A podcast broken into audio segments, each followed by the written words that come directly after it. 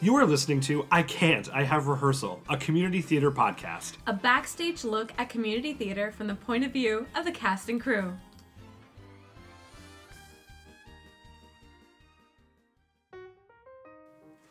Hello, theater, family! I'm Travis. And I'm Laura, and this is another welcome to another installment of I Can't, I Have Rehearsal, a community theater podcast. So today we're going to be talking about having multiple creative outlets. So Yes. going beyond community theater a little bit and talking about other ways that a creative person can get all that out. Yep. all that pent up emotion, all of that You know? excess drama. exactly. So this is like a multiple creative outlet for Laura and I having Yes. our own podcast. So we're going to be talking to somebody today that takes his creative juices and puts them into other projects as well. yes. Who is that? Who is that? Oh, yes, of course. Welcome, Nick Corey. Hi, thanks for having me, guys. It's a pleasure.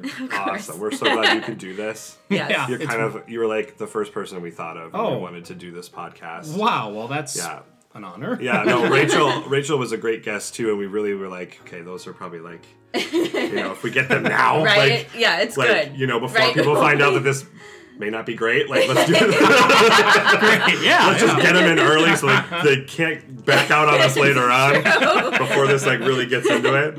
Yeah. That's a good strategy, though. That you know, it too worked. Yeah, it did. You know, we got you here. Doors are locked, right? Right? You can't- you can't get Yeah. I didn't know there were so many bars on the way.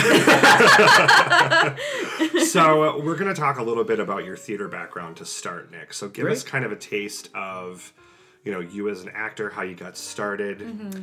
Well, um, I've always been someone, at least probably in the last decade or so, who I've looked at various creative outlets, like you say, and it's usually something that I look at and I go, I, I can do that. Like, I can try that. And that's kind of what happened. And honestly, Facebook just reminded me of it. I think it was five years ago on Valentine's Day. I was hanging out with a bunch of single friends because we were all single at the time. So we went out to eat, and I was uh, looking for stuff to do in the area, and it turns out that something funny happened on the way to the forum was playing. And I had never seen a show in Brainerd, and I think I've only seen one production before that, even. And so I was just like, hey guys, let's just go to this musical. It sounds like it could be fun, it's something different. And so we went, and I remember seeing people like um, Mitchell Dahlman and Kevin Yeager was the one who really blew me away in that one because he came out on stage dressed in that Roman garb and really commanding the stage, and I was just like, I could try that. The man knows how to dress. He doesn't he? does. He really does. On and off stage. right? Yeah. Oh, yeah. Always an inspiration. Um, but I was just like, I think I could try that. And so then I took an acting class uh, the following semester at CLC, uh, taught by Patrick Spradlin. And in that, he had one of the projects was he had us do a scene from a play called Dearly Departed. And so I acted in that. And then at the end of the course, he said, um, You know, Nick, I want to do Dearly Departed for a summer production. I think you should audition. And that started my long trend of if the director asks me to audition, I better audition. Um, and I did, and that was my first production. Was that following summer? So I think it was 2013, around there. I think so. Okay.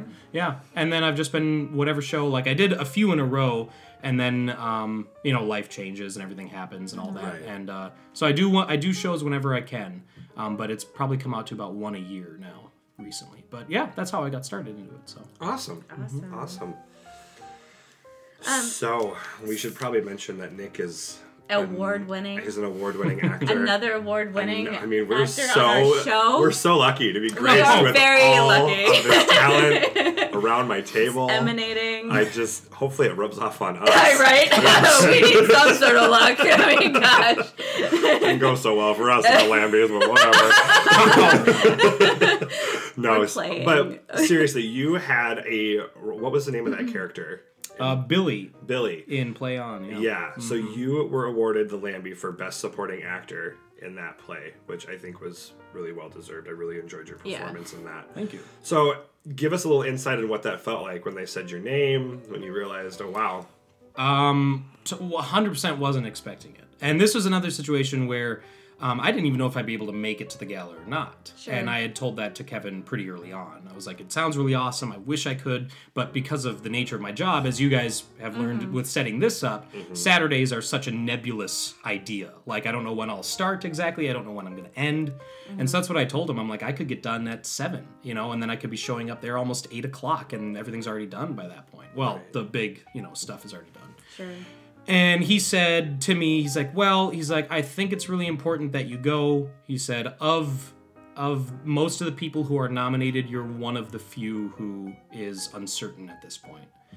And I was and so we went back and forth a little bit and I was like, he sounds like he, you know, he really wants me to be there and I want to support this because it's such an important thing. I mean, it's the Yeah. first ever gala. Yeah. This is huge. So I was like, all right, my wife and I are planning a trip out of town that weekend. We were going to go after work on Saturday. We'll move it to Sunday. I'll say I can go, even if I'm there at 7:30. I'll show up. She's like, great. Well, it turns out I got done at three that day. Surprising. I mean, thank God, but I did not expect Stars that. at all. aligned. Yeah, yeah, So I was able to get there beforehand, and the whole time I'm there, it was I, I get very nervous when I'm around a lot of even if I'm around people of like interests. It's if I don't know how I fit into that group, Sure. I tend to be quiet and just kind of find my own way. And luckily, I found the table with you and George and Bree. Bree set that yeah. up. and it was everyone. Yeah, I know. Right? Yeah. It was everyone. A bunch of people I knew, a couple people I didn't, but I made some new friends, and and just sitting there. And then they get to the best supporting actor, and the whole time I'm like, don't even look at this podium, don't look at the person announcing it. Just I'm like, just just sit here, and, and whatever happens, happens, and just let it happen. And I was mm. totally like set on this concept that I was going to be at the table the whole time. And then I hear my name called. And it was like, first my heart dropped. And then I stood up and I seriously thought about can I run to the door? Can I make it out of here? Like, I did not want to go near that podium. Yeah, like, I just, oof. And so then I went up there, had the picture taken, and I said some awkward words and everything and sat back down. But I just totally unexpected. Like, never, I mean, especially looking at the people I was, I was nominated with. I can't imagine that, that I got the award and they didn't because they did such wonderful work. Right. Mm-hmm. Yeah, it's it's such a weird thing to be now. I mean, I know like in the professional world when you look at the Tonys, it's like I'm sure they all know each other as well. Sure, Right, But yeah. it's such, such a, like a different caliber. Yeah. But like when you come from a small community like this, it's you know these people are not only your friends. Sometimes they're your best friends. Yeah, you Oh, know, sure, and you- yeah. It's hard. You've built this community and you've built all these shows together, and now Mm-hmm. you're like nominated for the same thing. I know Ben Gordon and I had a really like yeah. big heart to heart about that when we were both nominated. It was Mm. like, okay, this isn't going to change us. this doesn't change our relationship. Right. Like, I'm That's going to be happy for you. Yeah. You're going to be happy for me. Mm-hmm. You know, but I think it's. I think we, we talked about it with Rachel a little bit too. It's good, I think, that we have this kind of thing because it's always nice to be recognized. Yeah, and you know, I remember Kevin talking about it early on, and I really agree with his stance on it, where he said that how can you take one person's acting in one role in one production and compare it to another one, and how can you say which one is mm-hmm. truly better? Because they're both going to approach it differently, and they're going to have their own strategies and all that. Mm-hmm. And there are some people who are more experienced and some who are less experienced, and that shows as well. But but you're right, the recognition does it it does a lot to both um, inspire continuous work and also to encourage other people to then have something to kind of shoot for. Yeah, exactly. I mean, even in the production that I'm in now, we're all talking about, oh, I wonder if we'll, I wonder if we'll get this play Already. next year. and I'm like, it that's just happened, guys. Yeah, Like, a month, one month later. everybody settle down. There's a long Preparing, time Right. before we preparing get your there. speeches for when yeah, you get it. Yeah. but you know, we, you think about it, and I think, like you said, it motivates you to kind does, of, yeah. you know, even though you're kind of giving your all in the performance, if you can give, you know, 120 percent instead of 110, Yeah. you know, it's only Yeah. going to enhance what you're doing up there in the moment. Exactly. So, so uh, you were just cast. Let's talk about it yeah. in the lead role of your first musical. wow. Uh, well, it, it's true. I mean, no, it is true. It's just I just I still have trouble believing that, and we're doing rehearsals. Like we're in week three of rehearsals, and It's I still have happening. trouble believing that.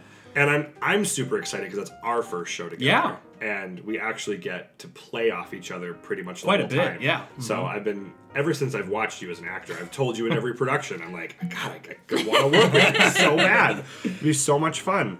So And musicals are a different beast. So, Yeah. what do you? How do you feel about approaching this? Um, right now, I'm just trying to absorb everything I can and learn everything I can. And I've said this multiple times to the people at rehearsals, um, the other actors and all that. But uh, the around this area, the, there's kind of this group that does musicals. And, Like every musical that comes out, they do it. And it's always kind of this rotating cast of sim- yeah, and tra- Travis, you know, Travis. you know all about that. I mean, that's great. That's awesome that you have that that thing that you do. And this is my first one, as you mentioned. So mm-hmm. I'm kind of like inserting myself into this group that's already established as like we are the Brainerd Lakes area, the Greater Lakes area musical group.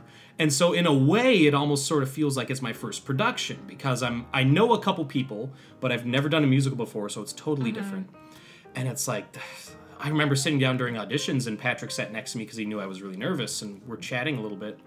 And I said, "So are we doing any line readings tonight?" And he said, "Probably not." and I said, "Oh." He goes, "Why?" And I said, "Well, because I wanted to do something I knew I could do." You know what I mean? And now looking at the play, I'm like, "Oh, I see why there's no line readings because I have no lines. Like Yeah. I'm all Sure, singing." yeah. Uh, so yeah, I'm, I've been listening to the soundtrack every day. I've been taking every pointer I can from everyone else who's there. Really, just trying to learn what I can do so that I'm not up there center stage and dropping everything and messing up and having to improv my way through it. you know what I mean?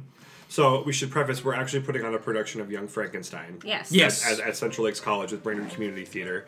Patrick Spradlin is directing, um, and Nick is going to be playing the role of Frederick Frankenstein or Steen. as he is. Frankenstein. Uh, affectionate. You guys will find out about that when you come and see the show.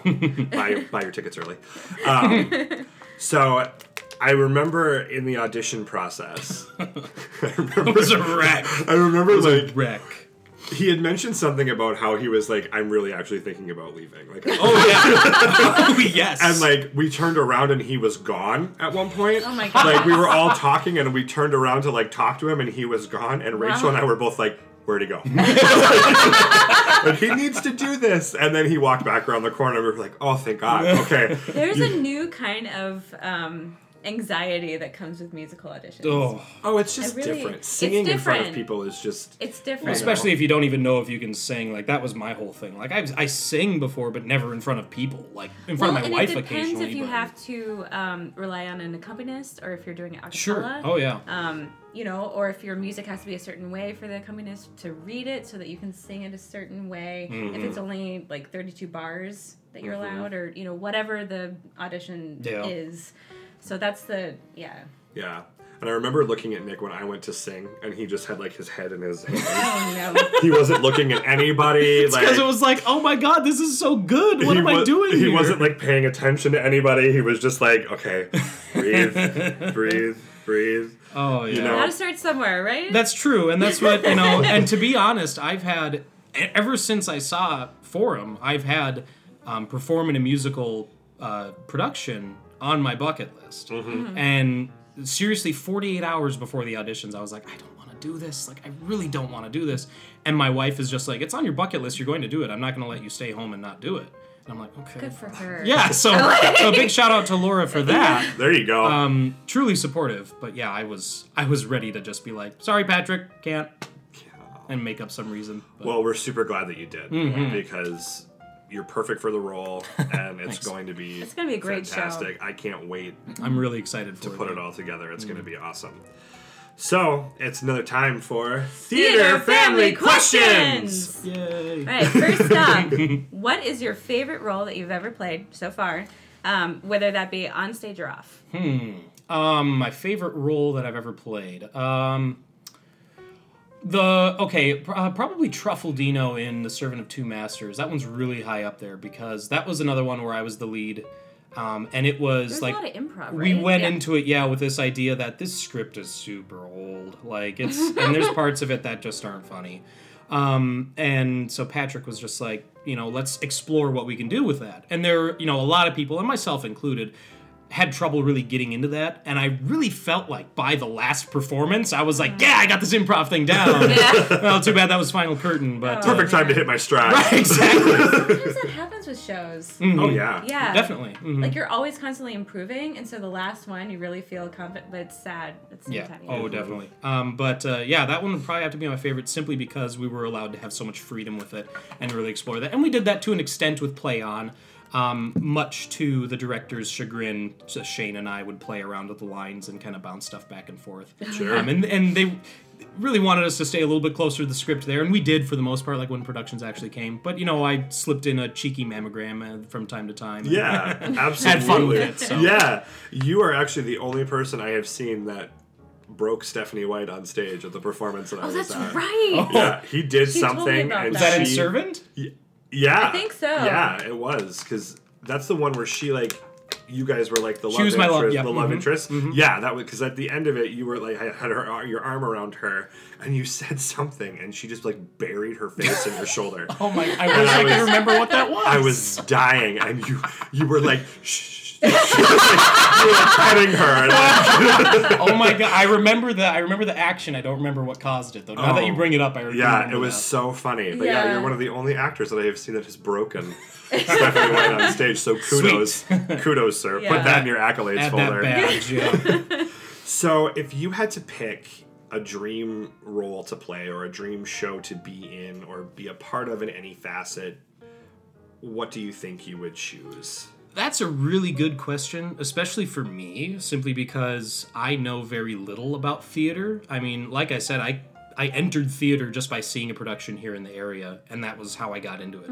And other than a couple of like films that I knew that I knew had once been shows, um, I really don't have much experience outside of that. Uh, so, of what I know, which is in- incredibly limited, um, I would love to say that It could even be a type if you had like Sure. a character type you wanted. Sure. Well, I love I love dramatic acting because I don't feel like I do a lot of that with the shows that we do in this area, which is fine because everybody loves to laugh and comedy is great.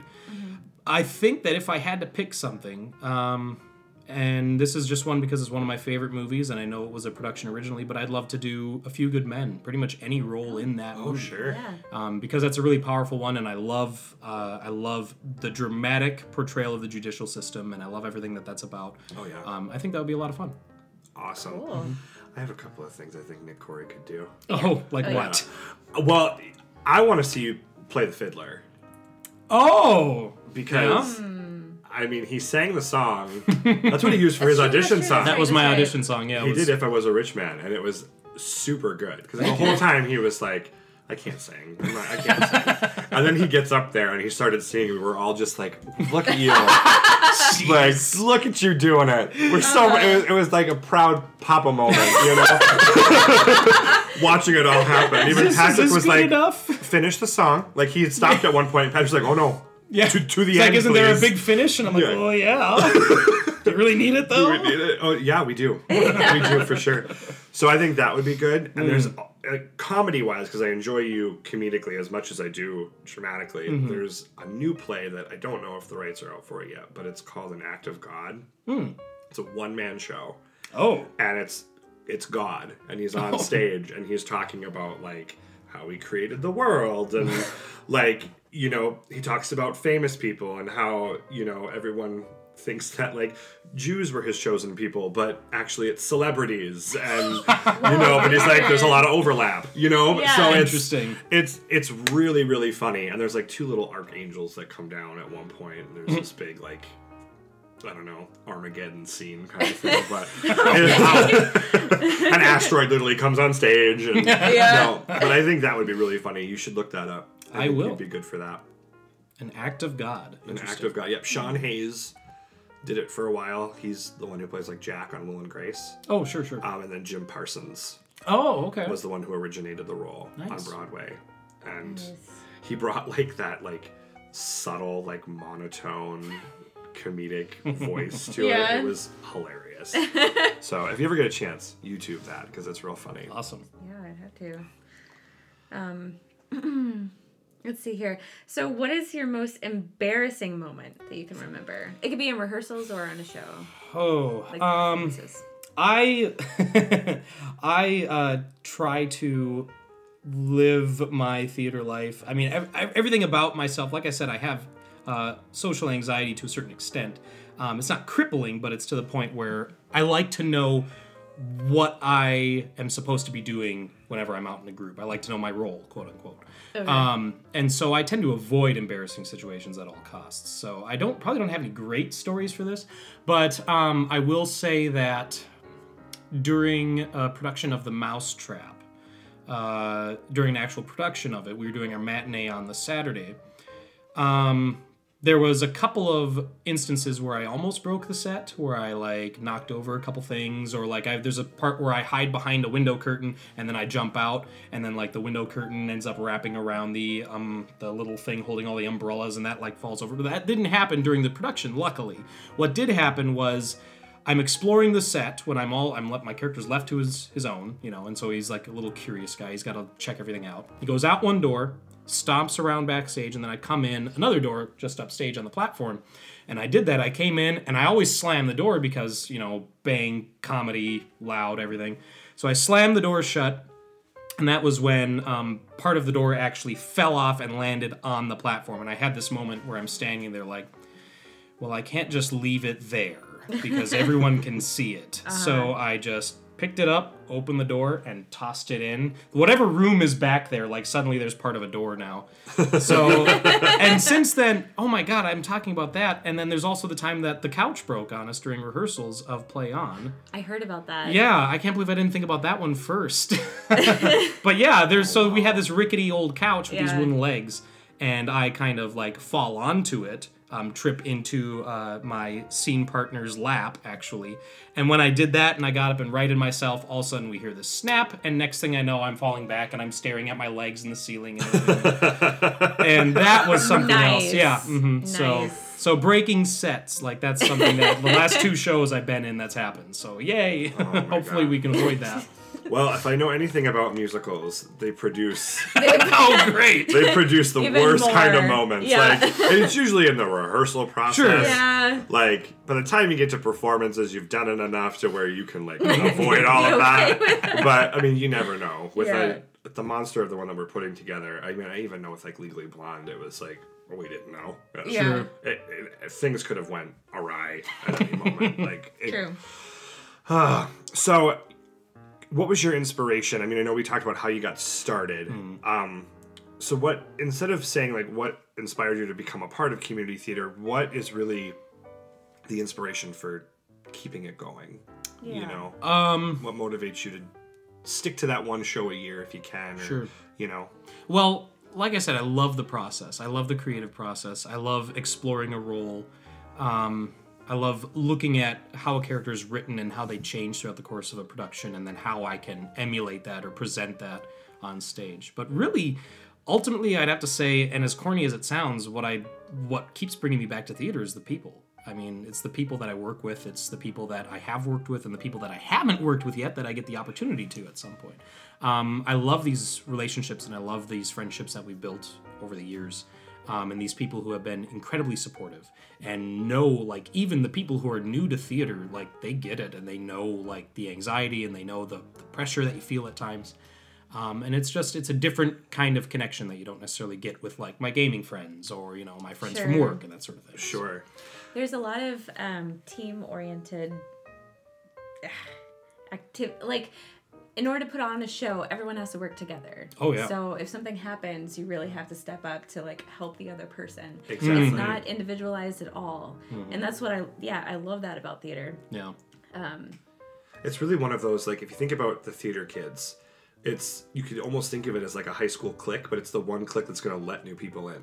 Yeah You know what I mean? for sure. Like we're always accepting new members. yeah Yeah. I Please think, come be our friend. Yeah, Like- true. I think as long as you're dedicated or as long as you're willing to devote yourself to it, like that's literally the only stepping stone. And and then occasionally you'll get those people that feel like they've overcommitted or or um, Sure. don't seem like they take it as seriously as we would like. And and they're great and it's good that they're trying new things, but at the same time it's like you need to. You need to take this seriously. Like this is a production. Yeah. Like I get it. I get the absurdity behind people standing up there and acting like they're other people, but you need to buy into it at least for this show. You know what I mean? exactly. Yeah. Yeah. and then but really i mean once once everybody's willing to to embrace that absurdity that's when it really opens up and it's like anybody mm-hmm. can do this I think we felt that a lot with um, with Spamalot. Oh yeah. Because we had a lot of first timers. Oh yeah. Sure. With that one, Mm-hmm. and at first, you know, they were kind of like, "Oh, you know, I don't really know." if- Yeah. you know, I, you Yeah. know, I remember we had Skylar when we did um,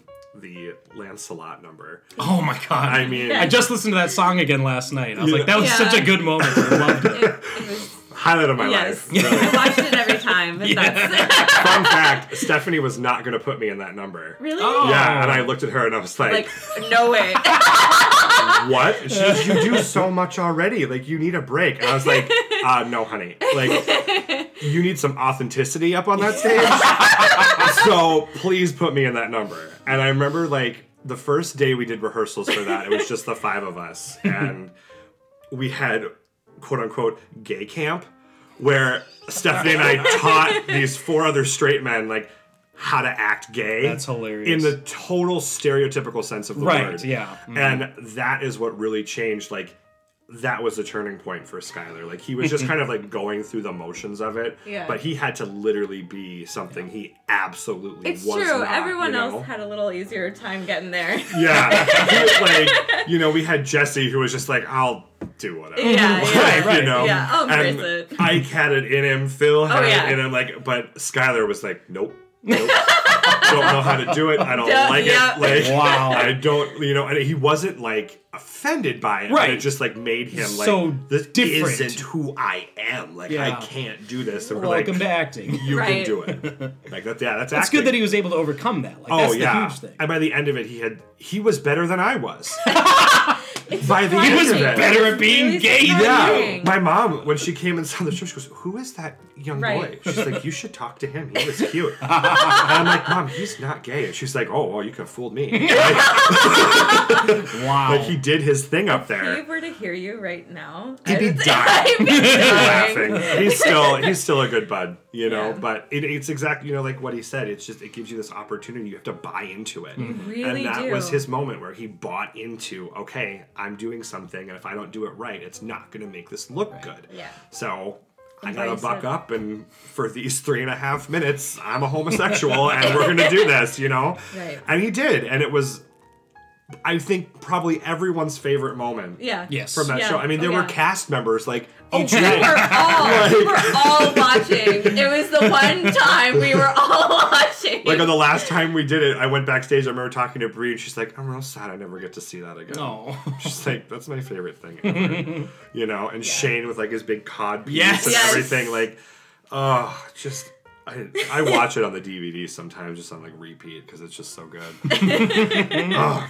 So Forget now that's out there. we have to ask him about his celebrity smoothie. Oh yes. All right. All right. So, if you were a smoothie, what celebrities would make up this drink? Wow. Um, this is uh, interesting.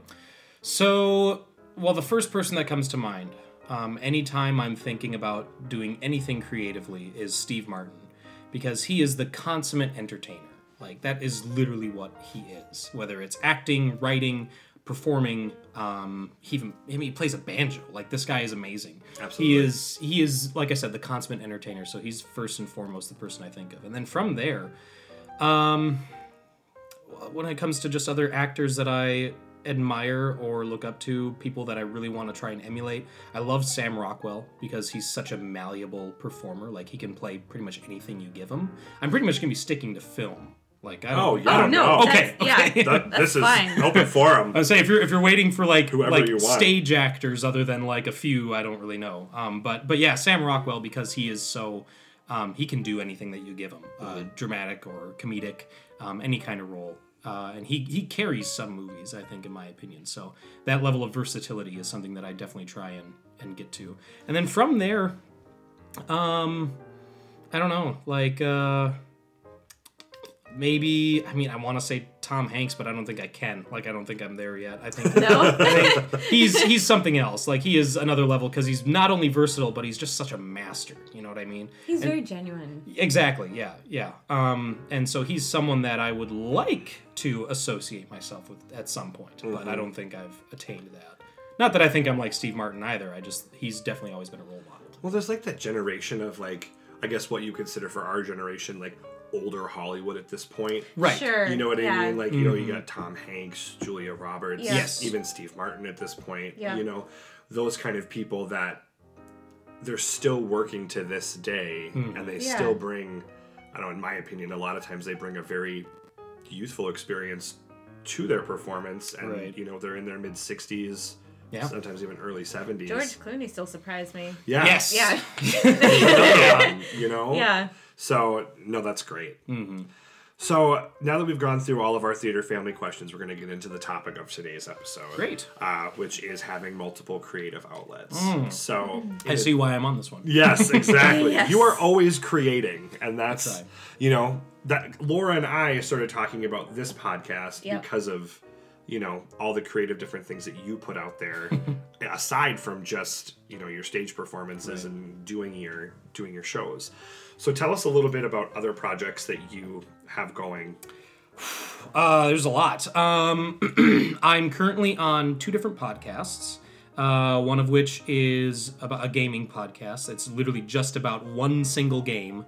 Um, we all love that game so much. It's the Arkham Horror card game. Okay. Um, so it's based off of the works of H.P. Lovecraft. It takes kind of a pulpy action style to the gameplay, um, and it they keep releasing like monthly updates for the game. So it's a card game. Um, so I'm on that. I'm a part of. Uh, there's four hosts all together. We do it bi-monthly or bi-weekly. Excuse me. It's a lot of fun.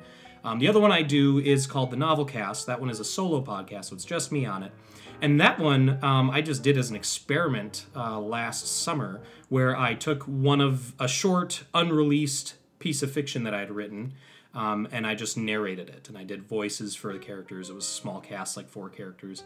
And then I just released it as a weekly podcast, like every week a new chapter. Oh. And it, I mean, not a whole lot of people listened to it. It wasn't huge, um, but I got one letter from one listener who just raved about it. Just like, this is amazing. I love it. You're so good. When are you doing more? And then a year later, this last um, August was when I started season two. I did a full length novel. I'm doing a full length novel because it's still going. Um, and yeah, that one's a lot of fun because, like I said, it I I do the characters, um, and I it uh, gives me this chance where I can look at my work and consider it from a point of view other than someone who's just reading it. Sure. You know what I mean? Yeah. So, and then not only that, like I mentioned, I write. Um, I've been writing since about around the same time that I saw Forum. Like that was really when I kind of exploded creatively.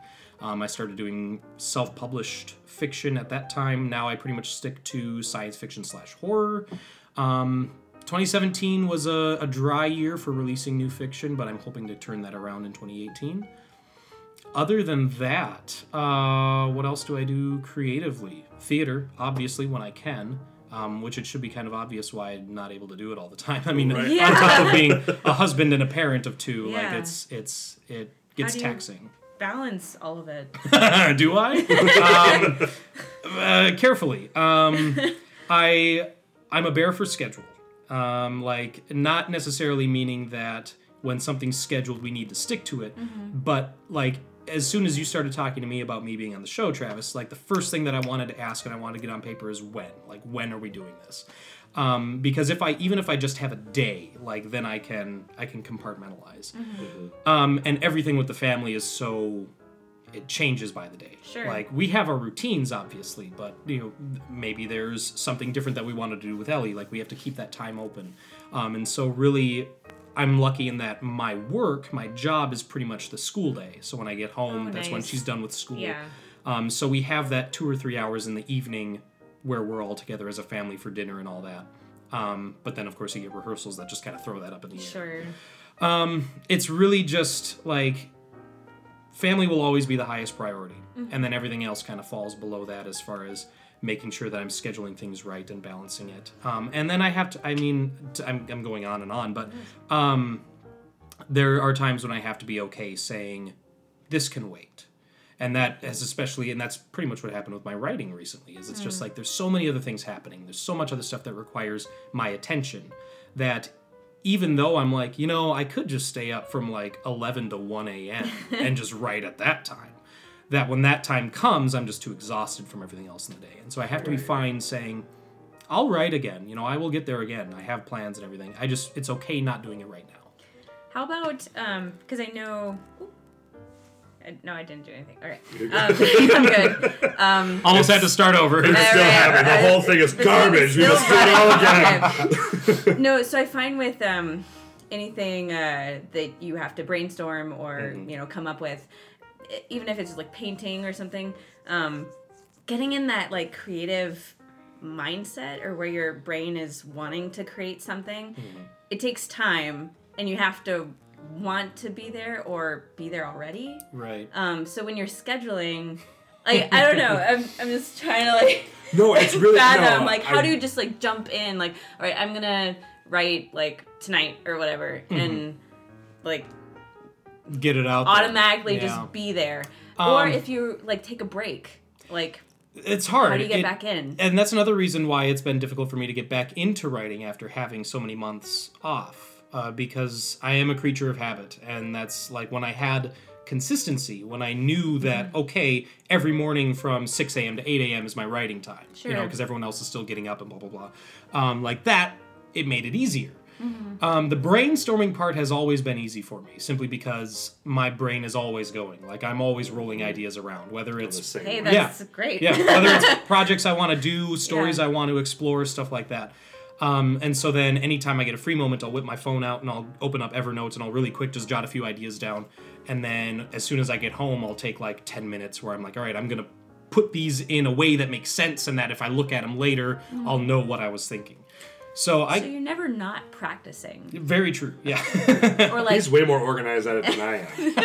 I get about 37 ideas a day, and I mean, this happened a year and a half later. it's true it's So, like, out of the 4,000 ideas that I've had, one has come to life, and it took two years to do it. I mean, right shows my dedication to the process, I suppose. But I mean, I'm always in a show. So, like, Yeah. I'm always doing something creative at some point. Sure. And then, like, when I get a break, I just like, okay, what's on Netflix? Like, it's so easy to do that. I need to shut my brain off for a second. Too many ideas that I want to do. Too Yeah. many that Mm-hmm. like gets overwhelming, and then I like lost practice. So then I have to get back into it. It takes me a while to learn And that is difficult. or like retrain myself. like I said, the brainstorming part comes easy to me. Like right now, I have my next. I started a horror novella series last year, and I only have one novella in it currently released. But I have the next three like totally planned out. Like I can sit down and start writing them at any time. But that, but actually sitting down and writing the story, or actually sitting down and doing the the actual work, like the the um the actual production part, requires a different level of focus, and that's something that is a little hard to come by given my current living situation. We currently live in an apartment, whereas we used to rent a house.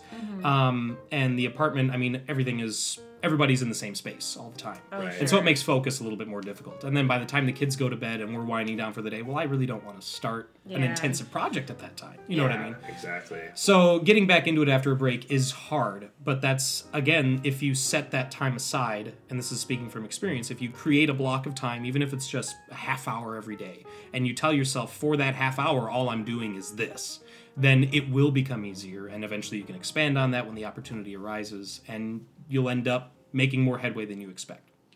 The writing process has like always fascinated me. yeah, me too. you know, because I think about like what he just said about how like he he's here, but he has the next three things Yeah. Mm. all planned out. I think about I watched this documentary on um it really wasn't a documentary. It was more of a uh, like a movie about J.K. Rowling and the process of how she created like Harry Potter in the universe.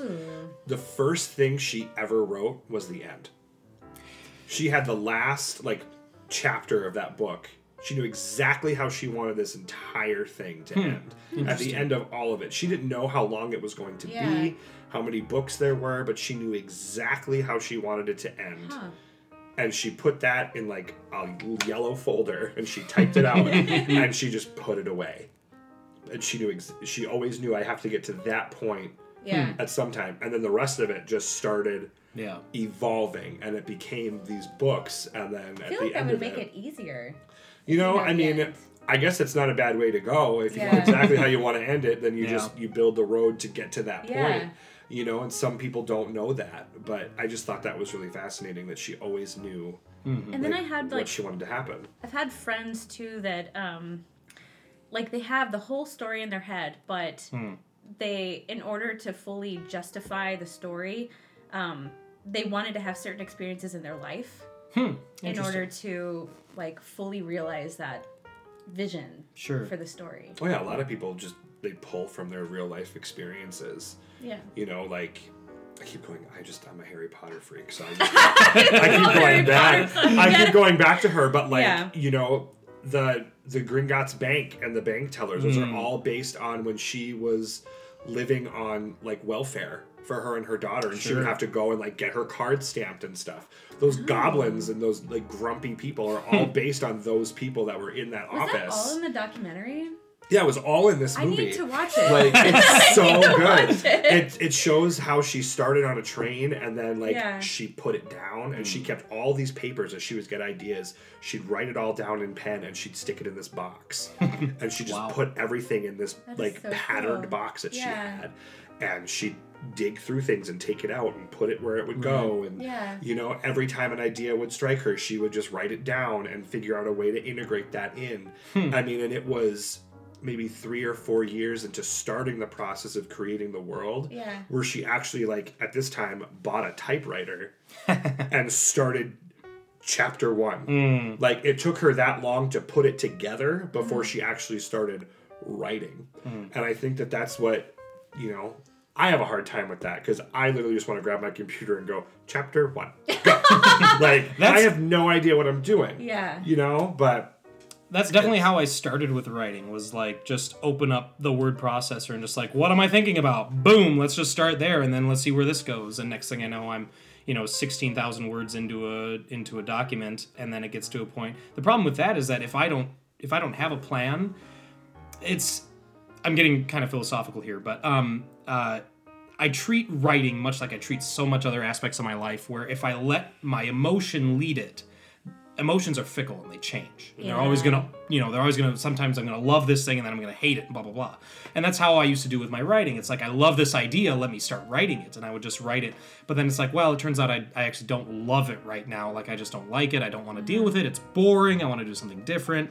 And once I started approaching it, because I'm a very logical person, once I approached it from this stance of like, what story would be satisfying for me to tell and what aspects would be would I want in that story. Once I start approaching it from more of a from a logical standpoint and less mm. like what do I love right now and what do I want to explore like emotionally right now. Mm. And that happens during a story, but I find that I'm more productive when I approach it from a stance where it's like let's think about what's important for me to say right now or what story I can tackle. And that's why I go for the outline and I make sure I have not a hard outline because stories do change as you write. Sure. And that's a that's an experience that's really hard to get across to people who haven't really experienced it firsthand. But when you're writing something and you realize that you left yourself breadcrumbs or threads in previous stuff that link to this and you realize that oh this it feels more like you're exploring a story than you're creating it you know what i mean and i'm sure I, I haven't seen that i haven't even honestly read all of harry potter but i'm sure that j.k rowling would have sensed that at least a couple times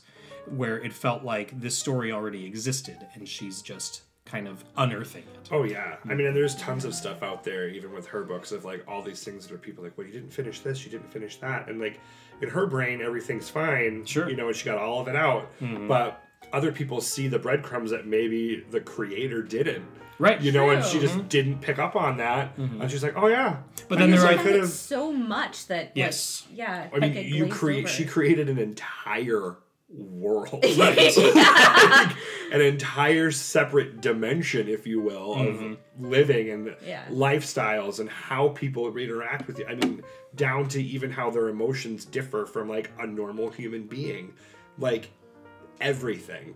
Like so, obviously, yeah, I'm gonna leave a thread untied somewhere. Like, Sure. pardon me. But then there are things like in book one that connect to something in book five, you know? Oh Yeah. yeah, And sometimes they come up with that idea in book five and go, I need to seed that. I need to find a place to start that idea. Mm-hmm. And other times they go, Oh, wouldn't it be cool if this happened in book five?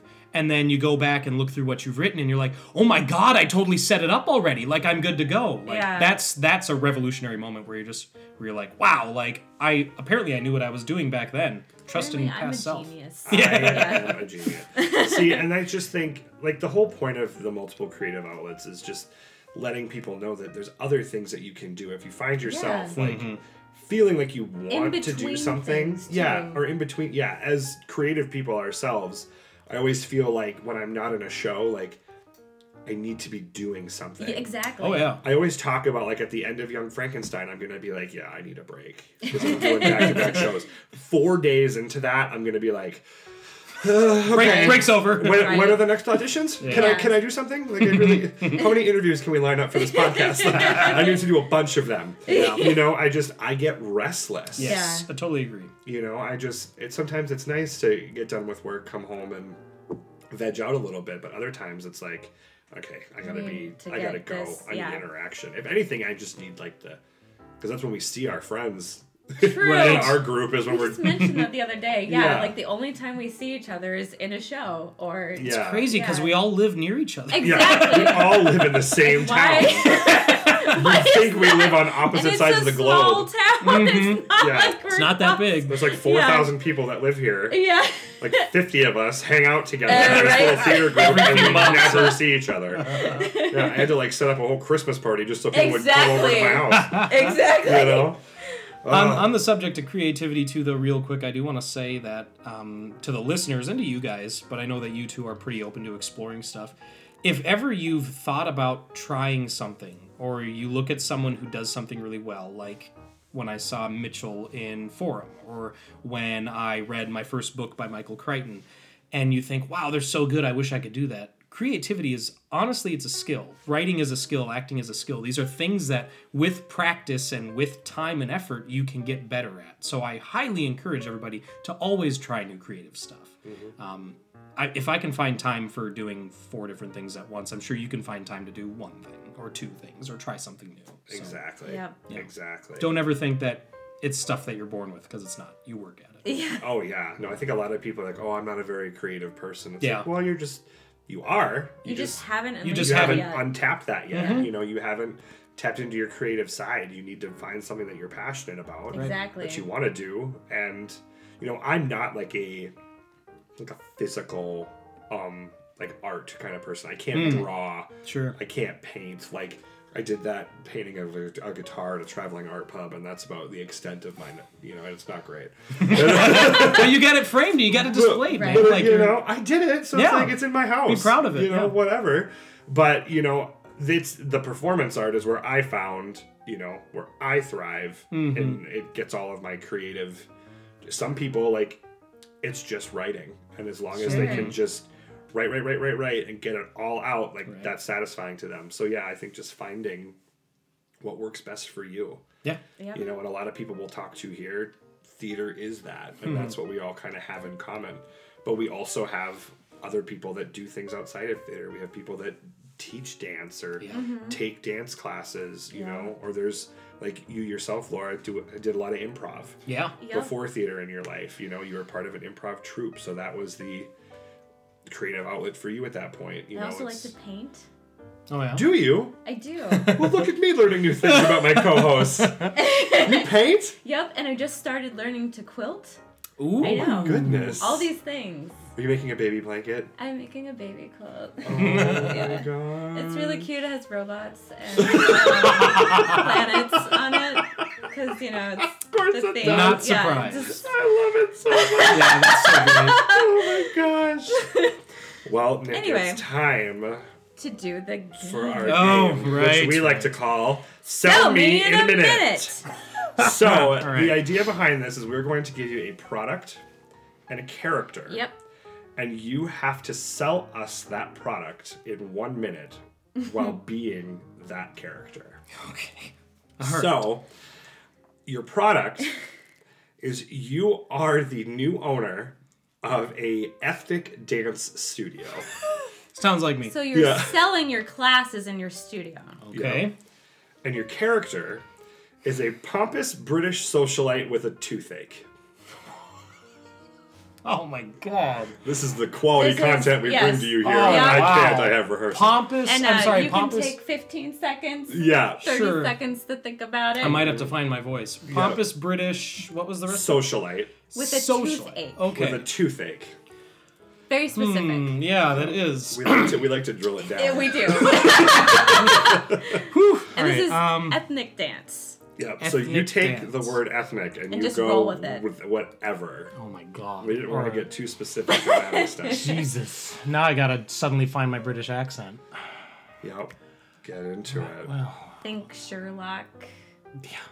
my wife and I have just been we've been watching The Inbetweeners, which is a raunchy British comedy show, and you think I would have it, but now, of course, with the mic in front of me, I can't find it. Um. That's the whole point. We love the pressure. do. Yeah. wow. We, love, right. we love to create anxiety. You're doing a good job. This is just tapping into everything you hate. right Yeah, it really is. Uh, if we want to invite some more people over to watch, really um, okay. Uh, right, British, uh, Cockney, or no? If I'm a socialite, I should probably be a bit more high class, a bit more, a little bit more proper. But I have a toothache. All right, I think I can do this. Get him going. Great. That's great. I knew it'd be perfect. Let me know when the the, the time starts. Okay. Is we're it just gonna- whenever I'm ready, or? Yeah, well, we're 10. Yeah. Okay. All right. Well, Spoiler alert, folks. I'm just trying to time it with what I'm watching. Yep. And go. Hello, my name is uh, Sir Wilfred uh, uh, Pennybottom, and I am here with uh, Wilfred Pennybottom School of African Dance. Now, I know that you're wondering. Oh, God damn it! I know that you're wondering, um, uh, specifically, how does Pennybottom get such good African dance classes? Well, the only way to find out is to come down and try it for yourself. We have every kind of dance that is native to the uh, continent of of Africa. So if you just come, oh, jeez, if you just make your way down, you'll see our, our wonderful uh, teachers, which actually right now is just myself. Um, but I can guarantee you that you will get an experience unlike anything else that you've ever wit- wi- witnessed. Ah. Um, yes. That being said, uh, Penny Bottom School of African Ethnic Dancing, uh, and uh, a free uh, headdress with uh, your first class. Is that a minute? That was everything I wanted it to be. That was great. I, was, I knew that was going to be so perfect. We went through so many ideas for you. That was- what were some of the other ones? Can I hear? Do you, do you uh, remember any of them? Or? we were going to have you sell us like eating ice cream on Mondays. and, like, As a pompous but British. you were, yeah, you were always going to be a pompous British Oh, socialite yeah, with a yeah, no, toothache. That was that, a given. That wasn't going to change. Funny. Just what you were going to sell is that. And then we talked about it, and I was like, he doesn't know a lot about dance. Let's make him sell us that would dance. even was it funnier. obvious that I did? and, yeah, and then we sat here. I'm sitting here. I'm like, come up with a move or something. I can't. we were thinking like, well, what kind of dance? And I was like, well, if we just make it ethnic, he can just run with it. Because we thought like immediately like salsa dance, and you went into African dance studio. And I was like, yes! I didn't even think of that. Yeah. It's so awesome. That's great. Well, Nick, we're reaching the end, which I'm sad about because Yeah. I'm really enjoying this conversation. But our listeners are going to phase out here at some Yeah. point. so we have a question that we're going to ask everybody at the end. Um, and that's what do you want to have kind of as your final word to our audience, our listeners here? You know, take you can take the time to plug something, a project that you have that you think people would be interested in, Sure. piece of advice for people, like you said earlier, who maybe want to get creative. Sure. You know, what message do you want to portray to them? Um, well, first of all, I will get this out of the way and say that if you have any interest in following any of my creative exploits, um, nicholaskory.com. K O R Y is my last name. Nicholas, I don't know if there's any weird way to spell that, but N I C H O L A S. You'll find it. Um, but Some uh, people put a K in there. some do, they're wrong. But, uh, nicholaskory.com. I, I have a blog on there that I update semi kind of regularly. Um, and that also is the uh, where I have my podcasts uh, put on there. I also have um, other videos and uh, posts and projects, and I'm always updating it with creative stuff that's going on. You can also find all my writing on there. Um, uh, otherwise, I would just like to say, uh, reiterate and echo kind of what I said earlier, where if there's anything creative that you've ever been inspired by or anything that you thought that it'd be fun to try but you never did, um, go out and try it. Uh, if I hadn't tried, if I hadn't tried theater, I wouldn't be here sitting here right now doing this wonderful podcast. If I hadn't tried writing, I wouldn't be, you know, planning books in the future. And, and again, creativity is a skill. If you stick with something and you put the time and effort into it, you will make progress, you will get better at it, and you will be proud of the work that you put out. That's what I have to say. Awesome. Well, thank you Yes, Thank you. Thank you. so much for taking the time to do this. You were one of our, like we said earlier, one of our top people that we definitely wanted to interview because you just have so many different ideas running through your head, and you're you're one of the rare people I think that really can bring them out. You know, you mm. have a plan in your head of wanting to, you have an idea, you have a conceived notion of what you want to do with it, and you actually make it happen I tried. Yeah. you know and a lot of people go by and they have all these creative things they want to do and it just never Yep. gets Right. out there so it's just it's your contribution to the world just like this is for laura and i you know this took us a while to get going but we're so excited that it's finally happening Yeah, this is great. so well guys that's it for another episode of i can't i have rehearsal a community theater podcast And next up, we've got Stephanie White as our guest. yeah we're going to be talking with her about her exploits as a stage manager and as a choreographer Exactly. for our community theater productions here in the brainerd lakes area So look for that. all right thanks guys have a great day